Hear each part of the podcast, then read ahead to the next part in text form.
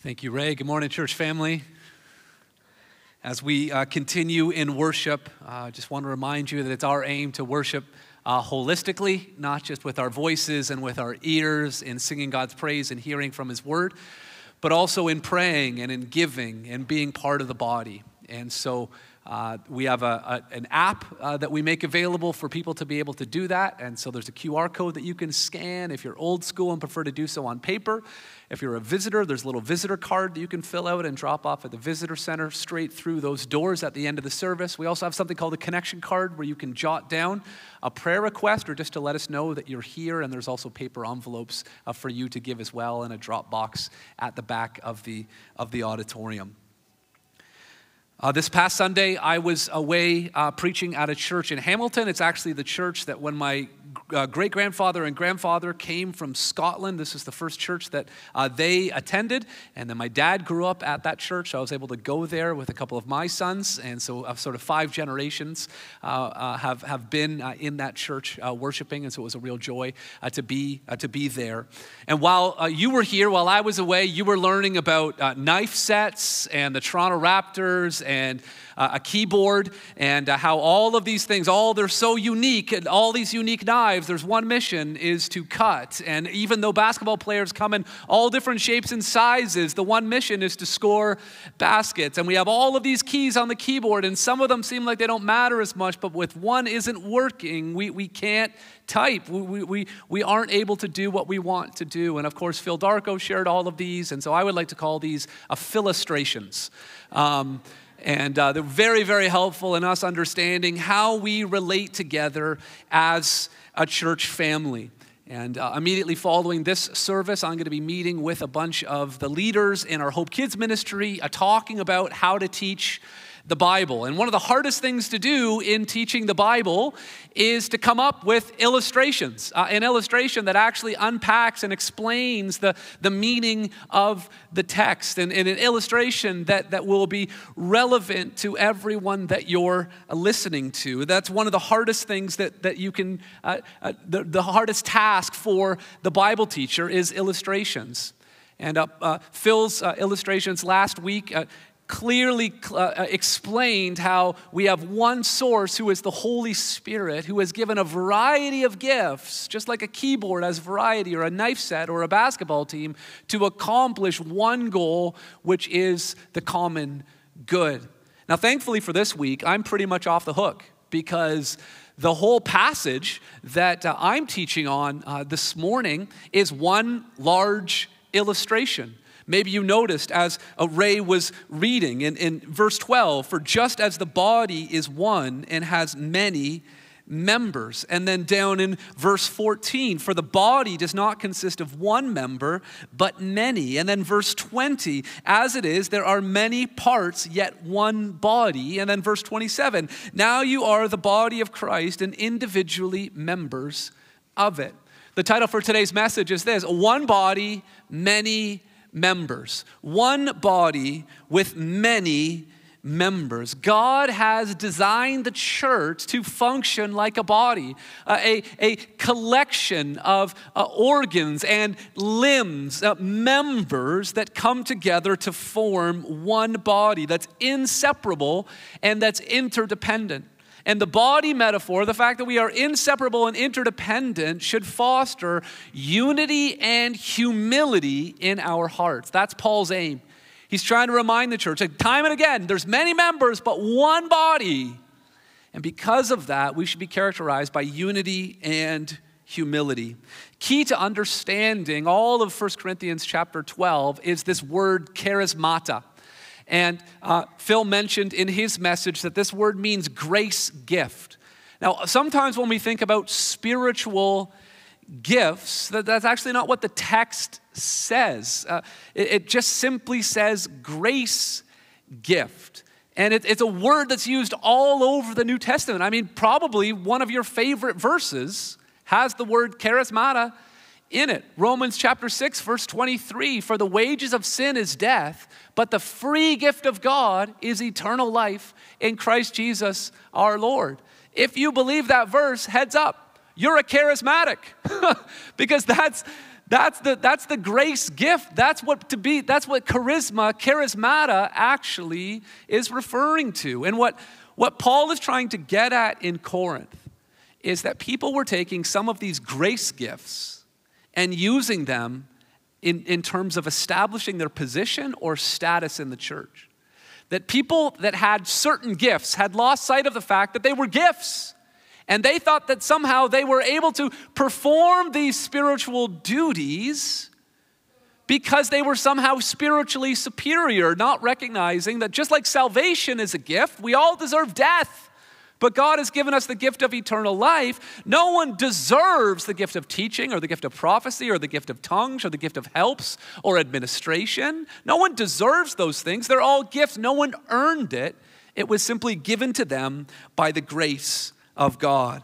And so Paul is going to try to clear up a lot of misconceptions in the church of Corinth, and we're going to listen in on his conversation with them to try to help them get straight about the gifts of God and what it means to be the church. And there's really five things that Paul is trying to communicate to the church at Corinth that the Spirit wants to communicate to us as well. Here's the first one that we are all members of one diverse body. We are all members of one diverse body. Now, the body metaphor is not something that gets introduced in chapter 12. Paul has been talking about this in the chapters leading up to where we are right now. Remember back in chapter 10, verse 17, when he was talking about food sacrificed to idols. And then he was linking that to communion, the food that we eat, the bread and the cup when we remembered Christ's death and burial and resurrection. He said, Because there is one bread, we who are many are one body. The bread is connected to us as a body. And then he follows up in 1 Corinthians 11 21, 29. For anyone who eats and drinks without discerning the body eats and drinks judgment on himself. That when we take communion, we remember the body of Christ. We, we, think, we think in terms of Christology. We remember the incarnation that Jesus came to us in a body as real as the bread that we're holding in our hands. But we're not only thinking in terms of Christology, which is the study of Christ, but also ecclesiology, which is the study of the church. That we are not just supposed to look up to Christ when we hold the bread, that we're supposed to look around to one another and remember that we belong to one another as a body. Now, look with me at verse 12. He says, he says, just as the body is one, and has many members, and all the members of the body, though many, are one body, so it is with Christ. I, I illustrated it uh, here in, in just using a tab on my word processor. Just as the body is one and has many members, and the members of the body, though many, are one body. One body, many members, many members, one body. This is what Paul uh, communicates so clearly in verse 12 and all throughout the rest of this chapter. But then he says something surprising at the end of verse 12. Do you see it there? He's talking about the one body and the many members, and what we would expect him to say is, and so it is with the church. But that's not what he says. He says, and so it is with Christ. Again, just like when we take the bread at communion time, we think simultaneously about Christ and his church, his body and his body. In the same way, when, when we think about church, loved ones, we, we can't think about the church apart from Christ. He's the, he's the head, he's the foundation, it all, he's the Alpha and the Omega. It all starts and ends with Christ. Remember when, when Paul when, when, when, when he was going by the name Saul and he was persecuting the church, right? He's going from place to place, arresting Christians, throwing them in prison, and he's on his way to Damascus and he meets Jesus. And then what does Jesus say? He says, Saul, Saul, why are you persecuting? He doesn't say, Why are you persecuting the church? He says, Why are you persecuting me? Because what he was doing to persecute the church was not merely happening to the church, but the church and Christ are so interconnected that he was persecuting Christ in the same way that when we use our gifts to serve the body of Christ, when we care for one another and love one another as the church, it's as though we are caring for and loving Jesus. We are all members of one diverse body. And then in characteristic Paul form, he moves from one member of the Trinity to the next. He talks about Christ, and then look at verse 13. He says, For in one spirit, we were all baptized into one body, Jews or Greeks, slave or free, and all were made to drink of the one spirit. So again, he says one spirit at the beginning of the verse and one spirit at the end of the verse. He talks about being baptized in the spirit, and he talks about drinking the spirit. When someone becomes a Christian, it's a work of regeneration, it's a work of rebirth that is done by the Spirit. Remember what Phil mentioned last week in, in, in earlier in chapter 12. No one can say Jesus is Lord unless by the Spirit. The Spirit baptizes us, He surrounds us. We're immersed in the Spirit, and the Spirit fills us like we drink. So the water on the outside, baptism, water on the inside, drink. And that is what it means. That is, that is how you know that someone is a Christian. It's the Spirit. It's not whether or not they can speak in tongues or whether or not they can prophesy. That's why Corinth was so off track. It's the Spirit, and the Spirit reveals Himself in a variety of different ways. So he says that you were baptized. That's something that happens on the inside and that we drink that's something sorry baptized outside we drink something on the inside. The spirit surrounds us and the spirit fills us. The spirit cleanses us on the outside and then fills and refreshes and strengthens and energizes us on the inside and spirit baptism is what happens when someone becomes a Christian. Some churches teach that spirit baptism happens later after you become a Christian. That's not what the Bible teaches. As soon as you become a Christian, you are baptized in the Spirit, you drink the Spirit. And then to symbolize the spirit baptism that all of us have, being immersed in the Spirit, we go under water baptism which is a picture of what the Spirit has already done in us and our identity in the death, burial, and resurrection of Jesus Christ. So, everyone that Paul was writing to, who was a follower of Jesus, had experienced spiritual baptism because they were baptized in the Spirit when they became a Christian. And then all of them, because they were members of the church, had undergone water baptism, which was to simply symbolize and visualize what had taken place spiritually and invisibly. But he says to this group of people, hey, listen, we've all been baptized. We've all been filled with the Spirit. He says, it doesn't matter. Verse 13 Jews, Greeks, slave, or free. Paul's really building some momentum now. He's covered a lot of ground in the first 11 chapters of 1 Corinthians. And he's mentioning here something that he really hammered home clearly in chapter 7. Remember that this idea of our primary calling being following Jesus, and that whatever our secondary calling is, whether we're married or widowed, single or slave or free, circumcised or uncircumcised, that's a Jew or a Greek. Paul says all of that is now secondary. Now, this message has never been more important for the, the church in North America than it is today. Because everything in our classrooms, in our media, on the news, in our entertainment is continually trying to divide people according to their ethnicity or their race or their background or their socioeconomic status or their gender.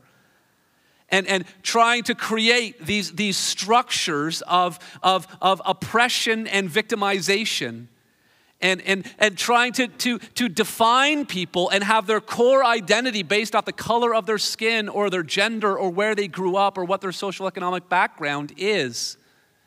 Now, the Bible does not negate those things. It doesn't say that those things don't exist. In fact, in the book of Revelation, it says there's going to be people from every tribe and language and tongue and nation. So we celebrate all of those things, but those things is not fundamentally what defines a Christian. A Christian is fundamentally defined by the indwelling of the Holy Spirit and their desire to follow Jesus. That is their primary calling. He mentions Jews and Greeks. The, the, the, Jewish people would have had, they would have been on the inside track religiously because they would have been familiar with all the Old Testament stories and they, they would have known uh, uh, who God is because they would have been brought up that way. So religiously, the Jewish people were on the inside track. They were in a position of privilege. Uh, but the, the Roman people, they might not have been, had been in a position of privilege as it comes to religion, but in terms of politics and in terms of fitting in with the broader culture, the Roman people would have had a, a, a leg up. But Paul says, listen, we're all one. We're not dividing into these different groups of people. If you're Jewish, that's great. It's just you're Christian first. If you're not Jewish, that's great, but you're, you're a Christian first. If you're slave or you're free, if you're a man or you're a woman, all of that's fine, but that's not what identifies you. Your true identity is found in Christ. And Paul says, even though we're so diverse, you got Jewish people, non Jewish people, men, women, slave and free, single and married. Verse 14, for the body does not consist of one member, but of many. So we celebrate what makes us unique and delight in the fact that God has brought us together to be part of one body. So that's the first thing. We all are members of one diverse body. Here's the second thing we all belong. We all belong. Look with me at verse 15. If the foot should say, Because I am not a hand, I do not belong to the body, that would not make it any less a part of the body. And if the ear should say, Because I am not an eye, I do not belong to the body, that would not make it any less a part of the body. You see, there was, because tongues was being so elevated in the church at Corinth, people that didn't have the gift of tongues were starting to think, well, maybe I'm not truly a Christian. Maybe, I don't really have anything to contribute when we come together and worship. And, and Paul says, no, no, no every member belongs. We all belong to the body. You see, there were two distortions happening in the church at Corinth. There was people who were thinking that they were superior, the tongue speakers, that they were somehow more spiritual, but there were also those who thought they were inferior. The people that didn't have that gift, because of the, the people with the superiority complex, it was producing a group of people with an inferiority complex. And that's what Paul illustrates with these people who are, he characterizes as, as, as the foot versus the hand, or the ear versus the eye. You see, loved ones, the temptation for us is to think that when we come to church, we're the audience, that we're the clients or the customers.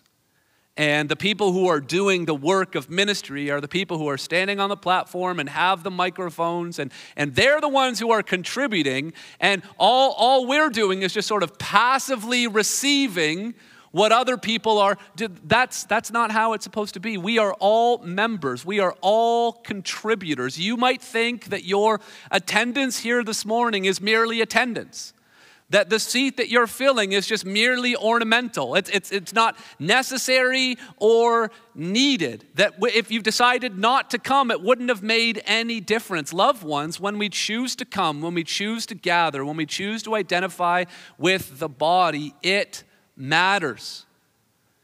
Simply singing matters. The people who serve the body through singing are not just the people with the microphone. When you come and sing your heart out, you have no idea which person, maybe a few rows down from you, is being so crushed by the burdens in their life right now, they can hardly lift their head, much less lift their voice. But the fact that you are singing your heart out is ministering to them. We all have a role to play. The people who, time after time, I don't know how many times I go to the cafe to buy a coffee or something like that, and the person at the cafe says, Oh, someone's already paid for it. That's a huge How many of us get blessed in that way by the random generosity of other the people are contributing? The encouragement that happens outside in the foyer. I just went from person to person to person in between services, just being blessed and encouraged by other people. Don't think that you're just some sort of passive recipient of other people's ministry. You are in ministry. And, and we all have something to contribute. Don't think that because I don't have this guy, I'm not a teacher, I'm not a worship leader, I'm not a pastor, therefore I don't belong. You do belong and you do matter. Look at what it says in verse 18. Oh, sorry, verse 17. I'm skipping ahead. It says, If the whole body were an eye, where would the sense where would be the sense of hearing? If the whole body were an ear, where would this be the sense of smell? We, it, it's not just about one person or one gift. You think about someone with beautiful eyes. Key part of what I just said was that I put eyes in the plural. That eyes are beautiful in a pair, and they're beautiful in the context of a face. If you take just one eyeball out of the context of two eyes and a, in a face, it's something quite different, isn't it? I'd love to do like a candid camera thing, you know, on a Sunday morning where I had like a swaddling cloth, like looked like a baby, and I just had like a like a volleyball with an eyeball painted on it, and I would sort of like sort of cradle it like this, and so you couldn't see what it was, and be like, oh, you know, so and so just had a new baby. Do you want to see the baby? And then turn it around, and then people are like, ah. It's when we think that just one member of the body has it covered or when we think that one gift is more, it's a grotesque monstrosity, is what it is. But yet, that's what we do. That's what was happening in Corinth. And, loved ones, it's what happens in the church today. We all belong. Then, thirdly, we all depend on one another. We all depend on one another. Verse 18, but as it is, God arranged the members of the body, each one of them as He chose. God has arranged each person with each gift and has brought them to be part of this church family according to His plan. If all were a single member, where would the body be? As it is, there are many parts, yet one body. We all depend on one another. Look at verse 21. The eye cannot say to the hand, I have no need of you. Nor again the head to the feet, I have no need of you. This is the, the people who th- thought they were superior because I have this gift. I don't need anyone else. These are formaldehyde Christians. These are Christians who are dismembered from the rest of the body. That, that when a certain body part might, might be impressive in the context of a body, but if you cut it off, and it's going to automatically die. The rest of the body will suffer, but they'll figure out a way to get to keep going. But the member that cuts themselves off from the body is cutting themselves off from life. They will die. And so to say, I don't need you, I can do this on my own, that's not how God intended it to be. He intended that we would all depend on one another. Look what it says in verse 22. On the contrary, the parts of the body that seem to be weaker are indispensable. The people who think that they're inferior, and even other people in the church agree, yes, you are inferior, you don't matter. Paul says those people are indispensable. Next Sunday, Resurrection Sunday at 11 o'clock, we're going to have a Hope Kids fully opened up until grade three, 9 o'clock and 11 o'clock.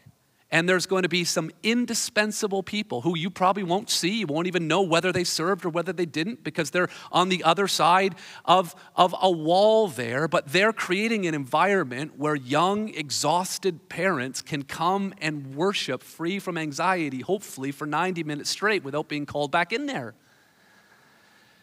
And, and those indispensable members of the body are going to be pour, not just babysitting, but pouring into and discipling these kids to love and follow Jesus Christ. That is indispensable. The people who clean up and tidy and arrange and manage the finances and do all of these things in the background of our church, they're indispensable, but they go so often unnoticed. We don't, we don't live stream for people in the home, the people who cut the grass. We don't live stream the people who labor over the finances to make sure that, that everything adds up at the end of the month. We don't live stream. Those people don't get microphones, there aren't lights shining on them, but they are indispensable. Paul says in verse 23, and on those parts of the body that we think less honorable, we bestow the greater honor. We celebrate those kinds of roles. And then he goes on, he says, and our unpresentable parts are treated with greater modesty. I think we know what Paul means when he's talking about modesty and unpresentable parts, but again, think about how essential those parts are, even the parts that are covered up. When something's not working with one of those parts, that's a big problem. And again, Think about life if you didn't have those parts. Think about your life if your parents didn't have those parts. They are essential. even though they may not be highlighted, even though they might not be mentioned in public. And that's in some ways that's a good thing. But they are absolutely vital. We're all members of one body. We all belong and we all depend on one another. Look at verse uh, 24 says, But God has so composed the body, giving greater honor to the part that lacked it. That's God's plan. Verse 25, that there may be no division in the body, that the members may have the same care for one another. If one member suffers, all suffer together. If one member is honored, all rejoice together. Here's the fourth point we, are all, we all care for one another. We all care for one another. Paul says there could, there could be no division. Division's been a huge problem in Corinth. It came up in chapter 1, verse 10. They were divided over I follow Paul, I follow Apollos, I follow Cephas. They were divided over sex and marriage. They were divided over food sacrifice to idols. They were divided over all of these things. And Paul says, No, you're a body. You can't be divided. They were even divided in how they were practicing the Lord's Supper. But Paul wants there to be no divisions among the body and that we would have, see that in verse 25, that we would have the same care for one another. There are some members of our church family that just get this. That when one member of the body is suffering, they go to that member, they support that member. Whatever practical needs that they have, they pray for them, they encourage them, they cancel them, they counsel them, they don't cancel them. And and when, when, when a milestone happens, when there's a reason to celebrate, when a prayer is, is answered, that another group of people come right along and they celebrate and they, they party and they rejoice together. When one member suffers, the whole body suffers. When one member succeeds or rejoices, then we all rejoice together. We, we, we all know what it's like. That, that, that when, when the Olympic sprinter runs, runs the race, the, the, the, you know, the, the CBC broadcaster afterwards doesn't say, I'd really like to congratulate your legs for the good job they did running. No, you congratulate the whole body. The, the legs did, yeah, the most of the work, but it's the whole body that gets to celebrate and, and, and rejoice. And in the same way, when part of the body suffers, I mean, we all know what it's like, right? When you're trying to hammer something and it's just a tiny little part of your body. But when this part of your body suffers under your clumsy hands with a hammer, your whole body, your, your feet start to hop around, and maybe tears start coming out your eyes, and maybe some things come out of your mouth. Your whole body is participating in the suffering of just one tiny part of a part. That's, that's, that's body life. We rejoice with one another, we suffer with one another. So we're all members of one body, we all belong, we all depend on one another, and we all care for one another. And then, lastly, and this is the big one, we are all uniquely gifted. We are all uniquely gifted. All of us have been given a charismata, all of us have been given a grace gift that, as Phil shared last week, we have been given it so that we would give that we have all been given a unique gift so that we could serve the common good. So look with me at verse 27. He says, Now you are the body of Christ and individually members of it. Verse 28. And God has appointed in the church first apostles, second prophets, third teachers, then. Okay, hold on a second. Did, hasn't he just been saying over and over and over again for 27 verses to say, Stop putting a hierarchy of gifts. Stop saying that one gift is more important than the other. And now he turned around in verse 28 and he says, First apostles, then prophets. Paul, help me out here. I, I don't understand. Now, when we think about it, though, think about the gifts that he's talking about. Actually, he's talking about offices, he's talking about people who serve in positions, not just gifts. And I believe Paul here is talking about the chronology of revelation that got the church started. How did the church get started? It started with the apostles. They were given the message of the resurrection and the gift of eternal life. And then the apostles partnered together with New Testament prophets. We'll talk about that in a second. And then that was passed on by the teachers. That's how the church got started. And then you have the, the other gifts of miracles and healing and, and helps and all of that. And again, when we saw tongues and miracles and healings in the New Testament, every time there was a miracle, there was a message. Every time there was a sign, there was a sermon. The point was to give the apostles the opportunity to speak, or the prophets the opportunities to speak, or the teachers, right? The, the miracles were always subservient to, to the message which was conveyed first through the apostles, then the prophets, and then the teacher. So he's not saying that one gift is more important than the other. He's just outlining how revelation uh, came, to, to the, came to establish the New Testament church. So he starts in verse 28 with the apostles. So we're first introduced to the term apostle early on in the Gospel of Mark. Jesus has an all night prayer meeting by himself, and then he calls all of his disciples to himself, and he centers out 12 of them. Mark 3:14, he appointed the 12 whom he also named apostles, so that they might be with him and that he might send them out to preach. That's really important because the word apostle means to be sent. An apostle is a sent one. So Jesus called them apostles. He brought them to himself so that they would be with him. But the whole point of bringing them to be with him was so that he would send them out, that they would be apostles. But then, when we get to the other side of Easter weekend, after Good Friday and Resurrection Sunday, we have the apostles are in, uh, uh, together with all of the other disciples. They're in an upper room in Jerusalem. And but now there's only 11 apostles. Remember Judas, he betrayed Jesus, he committed suicide. Now there's only 11. Jesus had established 12. So they start looking at the Old Testament and prophecies about the one who would betray uh, the, the Son of Man. And here's, here's, what they, here's what they conclude one of the men who have accompanied us during all the time that the Lord Jesus went in and out among us, beginning from the baptism of John until the day when he was taken up from us, one of these men must become with us a witness to his resurrection.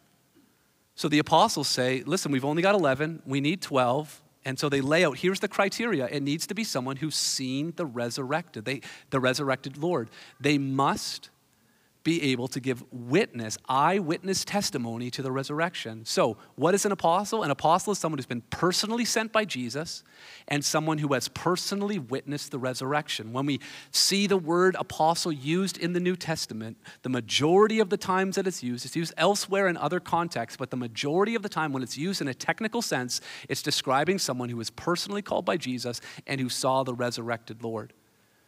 Now, Paul referred to himself as an apostle in this very book, 1 Corinthians chapter 9.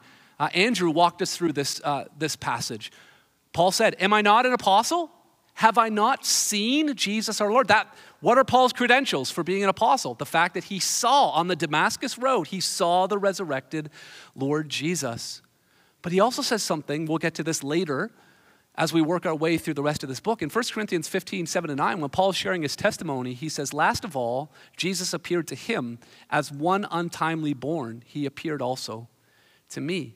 Last of all, Paul understood that he was the last of the apostles. Paul, Paul understood that, that he, he, was, he was the last one. In fact, in Acts chapter 12, remember when Herod uh, uh, arrested Peter and James and James gets executed? They didn't have another meeting to replace James.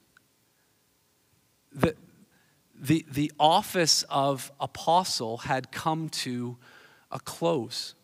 Now, people might still function in, in apostleship type roles. People might have a special calling to be sent out into certain situations. But the official office of an apostle doesn't exist anymore. Now, what about, what about prophets? Well, prophets seem to go hand in hand with apostles when, when we talk about the early church in the New Testament. Let me show you what I mean. So, in chapter 11, verse 28, we have the word apostles and prophets. Look at, look at the book of Ephesians, chapter 2, verses 19 to 20. Members of the household of God, that's us, that's the church, built on the foundation of the apostles and prophets. So the apostles and prophets together played a foundational role in establishing the church. Ephesians 3, 4, and 5. The mystery of Christ, the gospel, the fact that Jesus died and rose again for the forgiveness of sins and the gift of eternal life, the mystery of Christ has now been revealed to his holy apostles and prophets. They go together, they're joined at the hip. And then later on in Ephesians chapter 4, it says, He gave the apostles, the prophets, the evangelists, the shepherds, and teachers to equip the saints for the work of ministry for building up the body of Christ. So the question is Paul here is listing apostles and prophets and teachers. We know we still have teachers in the church, but do we still have apostles and prophets? Now, different churches would disagree on, on this matter. Some churches would still use the term apostle, but they would use it in a different way. Some churches would still use the term prophet, but use it in a different way. Some churches still use the word prophet and the word apostle, and they think and they mean that they are like the New Testament apostles and prophets, and that's a problem. Like as if I could add to 1 Corinthians because I'm an apostle or I'm a prophet. That's, that's kind of sketchy.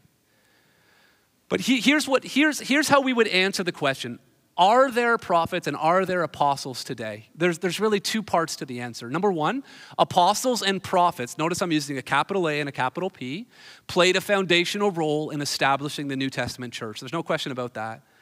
That there was this, this special role that was played, and the, somehow the two roles are connected together.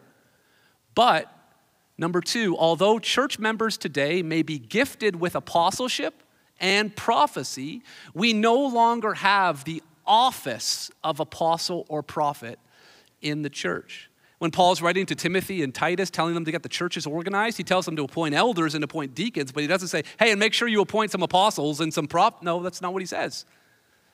That there, there was a, a temporary role that was established for these individuals to build up the body of Christ. So there aren't, now, I know that was hard. I just got to warn you, it's not getting any easier. Okay, so let's, let's keep reading uh, in verse 28. God's appointed first apostles, second prophets, third teachers, then miracles, then gifts of healing, helping, administrating in various kinds of tongues. So, what do we do with all these other gifts? Gifts of healing, gifts like miracles. I mean, helping, we can understand. We've all been helped by people. Administration, as it's listed there, refers to a captain of a ship or, or the pilot on a, on a boat Uh, someone who's giving orders and charting the course. In the Greek translation of the Old Testament, that word administration is used to someone who gives good advice, good guidance, someone who can kind of navigate through the stormy waters of life. That's the gift of, gift of administration. But then you got tongues, miracles, gifts of healing. So we got to ask ourselves are all of these gifts available to us today? And generally speaking, the body of Christ is sort of roughly divided into two groups. One would call themselves uh, the cessationism group, and the other group would call themselves the continuationism group. Cessationism, just think of the word cease. They believe that the gifts have ceased. Cessationism, the supernatural gifts of healing, tongues, prophecy, and miracles, have ceased either when the canon of Scripture was completed or at the death of the last apostle. Some people believe that we shouldn't expect miracles. We shouldn't expect tongues or prophecy in the church today. The, that was a, unique to the apostolic period, and now we have the Bible, so we don't need people to speak in tongues. We don't need prophecy. We don't need revelation. So some people believe the gifts have ceased. Other people would characterize themselves as continuationists, meaning that the supernatural gifts of healing, tongues, prophecy, and miracles have not ceased and are available for the believer today. Now, Hope Church would, would, would find themselves in the continuationism uh, camp. Uh, we believe that uh, God is a worker of miracles. He's the same yester- yesterday, today, and forever. And that, and that God can still use these gifts today. Now, there are many people who are part of the Hope Church family who are cessationists, and we're so glad to have them a part. As I mentioned, cessationism and continuationism is not like a first order doctrine. It's not like the most important thing. It's not even something that we should really are like the second most important thing or the third most important thing. That churches and members of churches can still worship together and serve together, even if they have a different understanding of these gifts.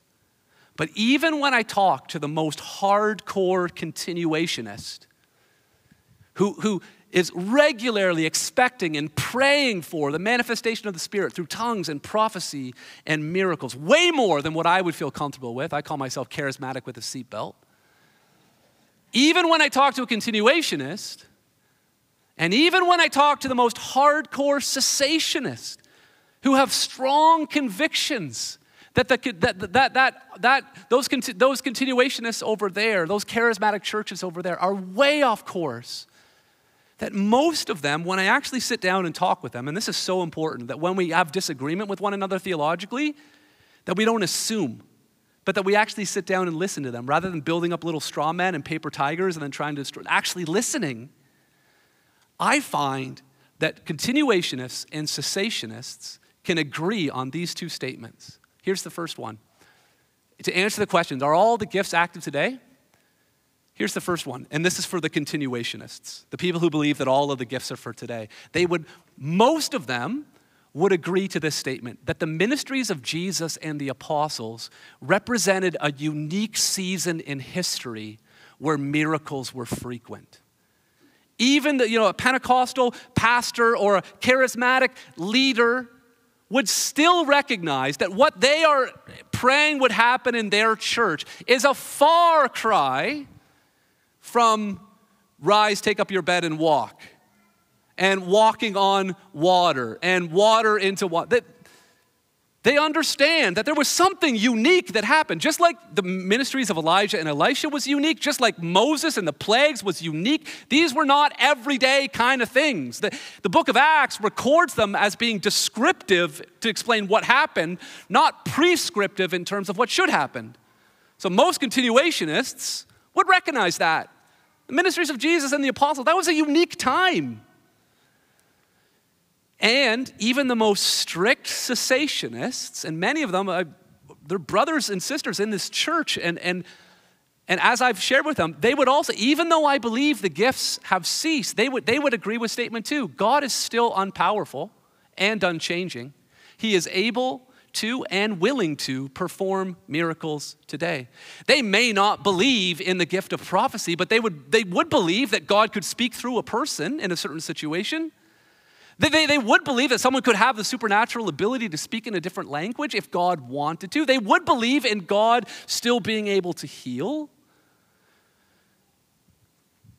So, loved ones, the, these, are, these are, are, are two groups that really so often divide. It's amazing the whole point of the 1 Corinthians 12 is Paul wants to help us be more united and more humble. And unfortunately, the discussion about spiritual gifts has not, rather than making us more united and more humble, it's made us more arrogant and more divided. And we got to come back to what the Bible teaches about these things. Because look at what he says in verses 29 to 30. Look at all these rhetorical questions, and you can guess what the answer is. Are all apostles? Are all prophets? Are all teachers? Do all work miracles? Do all possess gifts of healing? Do all speak in tongues? Do all interpret? The answer to all of those questions is no, no, no, no, no. Nobody gets everything, but everybody has something. No single member has been given every gift, and no single gift must be given to every member.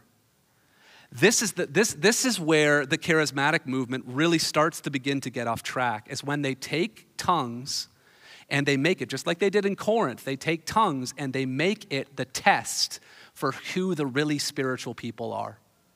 Yeah, you were baptized with water, and yeah, you kind of have the Spirit when you first become a Christian, but it's not until you get a second baptism, it's not until you start to speak in tongues that you're now, you've reached that higher level that was, that was what the church of Corinth taught. And unfortunately, despite 1 Corinthians 12, that is what many charismatic churches teach today. And that's just wrong. The message of the New Testament is that not, no, there's no, not one gift that everyone is supposed to have, but that everyone has at least one of the spiritual gifts. And that kind of teaching has led to all kinds of anguish and heartache and anxiety among the people of God who simply want to love Jesus, but they feel like they're inferior because they keep being told that they need to manifest the Spirit in this one very narrow way. Then in verse uh, 31, he says, But earnestly desire the higher gifts, and I will show you a still more excellent way. We're going to get into what he means by the higher gifts when we get into chapter 13 and chapter 14 after uh, the Easter weekend. But it is interesting to note that when you look at all of the lists in 1 Corinthians 12, there's two of them in verses 4 to 10, and then in verses 28 and 29, and all the lists, and even in the rhetorical questions, the last thing on the list is the thing that the Corinthians would have put up first the last thing in both lists is tongues. That we're not supposed to elevate one gift. And so, loved ones, this, as far as I know, isn't a huge problem at Hope Church, the idea of elevating tongues, but I do think it is a problem at Hope Church to elevate certain gifts gifts of teaching, gifts of, of leadership. Uh, thinking that, well, we're sort of passively receiving what other people are giving to us. And I, am not really here to contribute. I'm just here to listen. We, we have the same problem here. That it's not just the people with microphones uh, that uh, are here to minister, that we are all called to minister. And that when the people of God come together in submission to the Spirit and focus on Christ, God can do some amazing things for His glory. Let's pray together. Our Heavenly Father, I thank you that you have made us inseparable and interdependent. I thank you that those who may seem optional or additional to the body of Christ are in fact indispensable. And so, Lord, I pray that you would help us as a church family. Help us, first off, as individuals, uh, to be committed to personal ministry in Hope Church, not to passively receive, but to actively engage and give and serve. Lord, help us to be able to do that in, in the next 15 minutes and help us to be able to get our calendars open and figure out ways that we can do that regularly, midweek or on Sunday morning, using our gifts for your glory. God, we love you and we thank you. We pray, Lord, that your Spirit, the Spirit who has baptized all of us, the Spirit of whom we have drunk deep from the wells of salvation, I pray that your, your Spirit would lead us and help us, guide us into truth and direct us, we pray. In Jesus' name, amen. Amen.